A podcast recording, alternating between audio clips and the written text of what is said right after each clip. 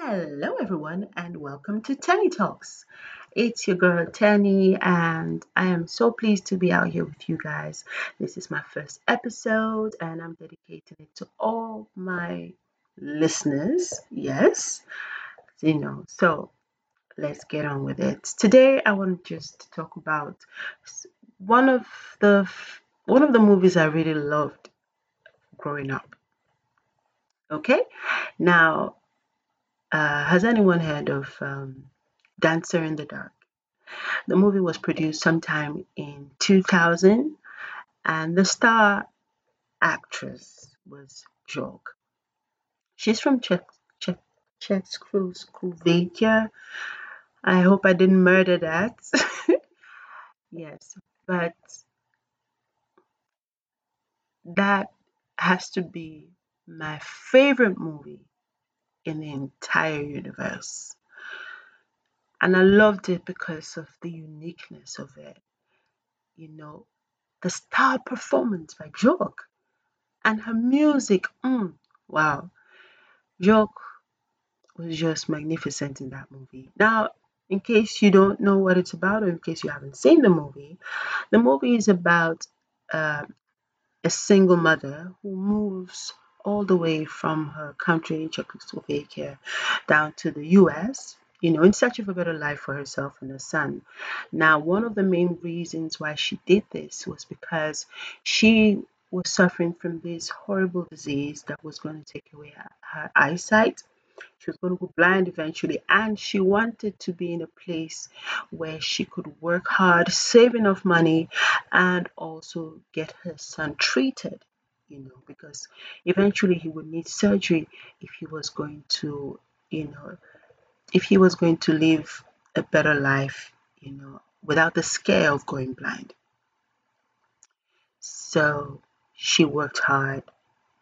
She worked really hard. She got a job in a factory and that was that was it she worked hard she slaved away and she put the money all the money that she made she put it away in a safe you know day by day she put it away in a safe towards this you know goal. The beautiful part of the movie for me was the musical. It was a musical. And you find that you know music coming in whenever she wanted, whenever she needed to escape from the real world. She would run off to her fantasy land from time to time just to survive, you know, to get herself up and up again. So from time to time, maybe she's in, she, when she's in uh, the when she's at the factory, she would just go into this place where she's the star you know the star performer in this musical and she's singing and the the sounds that were incorporated in it just it were, they were just so unique you know sounds from all the machinery in the factory sounds from the dance you know the, the feet go tapping on the floor and Bjork has a really truly unique voice I don't think anybody sounds quite like her She's just so unique. The first time that I saw her, I thought to myself, now this has to be what a fairy looks like. she looked like she stepped out of out of um, a fairy tale. She just looks different, special, unique, authentic, original. You can just you know, look for the right adjective that applies and just stick it there. That was Bjork. And I loved that movie. I loved the music. My favorite, favorite, favorite song was the song um, I've Seen It All. Yes, it was magical. I used to escape a lot as a child to to my own fantasy land. But mine was more to nature, you know? I love the sound of the rain. Sometimes the loneliness would bite so hard that you just want to escape. And I would escape to the world that was around me. When it rained, the sound of the rain on the tarmac, on the on the floor, on the on the road, wherever it fell, on the rocks, on the trees, on the leaves. Oh my goodness, on the puddles. I would still myself in such a way, in such a manner that would that it would allow me to hear the different sounds, you know, the sound of the rain beating on the on the on the, on the tin roofs, on the regular roofs. So I don't even know what those ones are called. On the cars. Oh my goodness. I just enjoyed it. It was the most beautiful, beautiful thing. Just thinking about it just gives me goosebumps you just felt like you you weren't alone. I felt like I wasn't alone. You it was a beautiful feeling. Another thing that I would, you know, just escape to was the sun. And maybe that sounds crazy, but there has to be somebody else that sees things this way. I just loved the way it felt on my body, on my skin. It just felt like you were being wrapped up in this blanket and it just made you feel I just felt warm. I felt seen in that space. That was my escape world. Funny, but it was. So in a lot of ways, I I I loved Bjork's um, songs. I enjoyed the musical, especially that movie.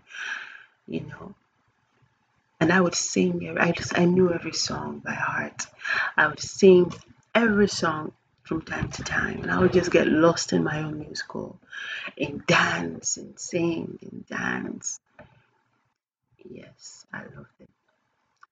It's an incredibly sad movie though, because yes, she was able to save up all the money, but the money was stolen by her landlord who wanted to gift his wife all the good things of life, but didn't have the heart or the balls to tell his wife that he couldn't afford to. He was so ashamed, and yet he was going bankrupt. So what does he do? He steals Selma's money, all of it. Oh my goodness. So in the end, she kills him. She he actually begged her to kill him. He told her that that was the only way she could get the money back, and she needed that money for her son's surgery. In the end, she was sentenced to death by hanging and she died. Her son did get the surgery in the end, though. Now, you know, this narrative is really, really short and it doesn't really go in detail. So please, please, please go see the movie. Anyway, so going forward, another scene I liked from the movie was her relationship with her son and the sacrifice that she was making. You you hear about the sacrifice and you understand it when you listen to the song I've seen it all. She was it, she was okay with making the sacrifice because it meant that her son would see. It meant that he wouldn't go blind and he would get a better quality of life whether or not she was there. So she she was giving up everything. She gave up, you know, her own happiness, her own pleasure. She slaved away for him, and you could feel that love in the tenderness of her voice and the way that she spoke to him and the way that she related with him. And deep down, as a young girl, I wanted to be a mother like that. To be able to feel, to be able to, you know, I wanted to love my children with every fiber of my being. I wanted to raise them the right way. I wanted them to be good men, you know, who would love their wives, love their children, and build strong homes and strong families. That was my dream. Funny, when some women were dreaming of building empires, I, I dreamt of building a home for my children. The weird part was growing up was was incredibly lonely for some reason. I never quite understood why at the time. Looking back, I realized that I was I don't know. I think I think I was starved of a lot of, of emotion, I think. Yes, that would be it. Being a single parent was really hard on my mom. It wasn't that she was a single parent, it was just that my father was gone a long time and she had to raise all four of us by herself. And in that space, in that situation, there was no room for me, I guess. I didn't fit in anywhere. Not really. And I guess I just felt invisible and just like like like my life didn't matter. Uh, you know, it would have been nice to have a relationship with my mother. It would have been nice to just feel like, you know, it would have been nice. I look and I look around at a lot of women and I envy the relationship they have with their moms. But then again, you get what you get. So, and you know, life is what it is. Life is what it is. So, so I wanted to to sing uh, the song from Bjork. I've seen it all, and I will sing it at the end of this episode. But another thing that I wanted to talk about was because of the emptiness that I experienced growing up, I think it affected the kind of spouse that I chose at the end. A lot of the experiences that you go through in childhood, you find that it influences your life in a big way. It can either build you up and, you know, keep you strong, or it can just shatter you into a thousand pieces. In my case, it shaped the way I saw life, it shaped the way I've, I perceived love. I didn't know what love felt like. I didn't know what it meant when somebody would say to, to me, I love you. I had no idea what it was supposed to feel like or look like, right? And I was so deeply ashamed of the emptiness that I felt inside, like something was missing. And I was afraid that people would look in and they would see it and they would think that I was weak. So I kept everyone far away. When I met the man that I married eventually, it's it felt familiar. Something about him just felt familiar. And I think it was the fact that he didn't see me. And it also felt comfortable because I was okay with him not seeing me because I didn't know how to bear my soul. I didn't know how to need or how to want or how to ask especially for the things that I needed because I wasn't accustomed to doing so. I wasn't accustomed to any of that.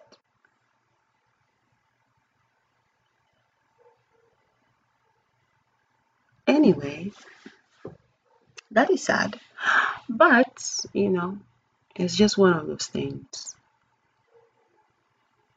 It's just one of the things.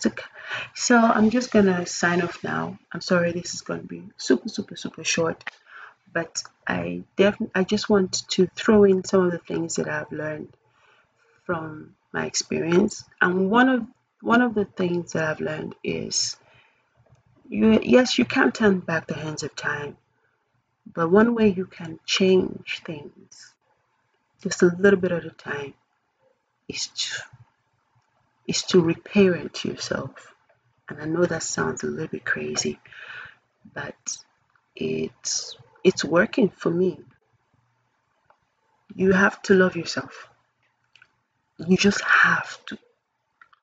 If you are to keep living, if you are to survive, you need to get yourself to a point where you not just love yourself, where you are appreciative of your journey, where you appreciate who you are, where you are thankful for the process that you have gone through to make you who you are, where you are accepting of this person that you are now, today. You have to get to a point where you just take a look at your story, where you're coming from, accept it all, take it all in the good, the bad, the ugly, everything that is you. You take it all in you know, you breathe in, you breathe out, and just, mm, this is mine, and this, that's it. You know, look in the mirror and accept everything. You know, the red eyes. If you got wrinkles, fine, take the wrinkles. if you got if you got love handles here and there, love it all the same. You know, whatever it is, love your, your perfections and your imperfections, the good, the bad, the ugly, because the truth is you can't change something that you can't that you don't accept. If you don't love yourself, you won't take care of yourself. You won't try. You wouldn't even want to get up in the mornings. You won't want to do anything. You just say to yourself, what's the point? Even if you don't say it, even if you don't articulate it, it's going to be somewhere deep in your consciousness, and you won't feel the need to try. You won't feel the need to to push for more. So I remember when I first made the decision to embark on this journey to of change yeah that's what i'll call it. I had just had my son my my third child. He was okay not just had he was he was about uh, maybe about seven eight months at the time. And i'd had enough of feeling sorry for myself. Yes i didn't have the best childhood. Yes uh, you know my husband wasn't the greatest or whatever. It's just life.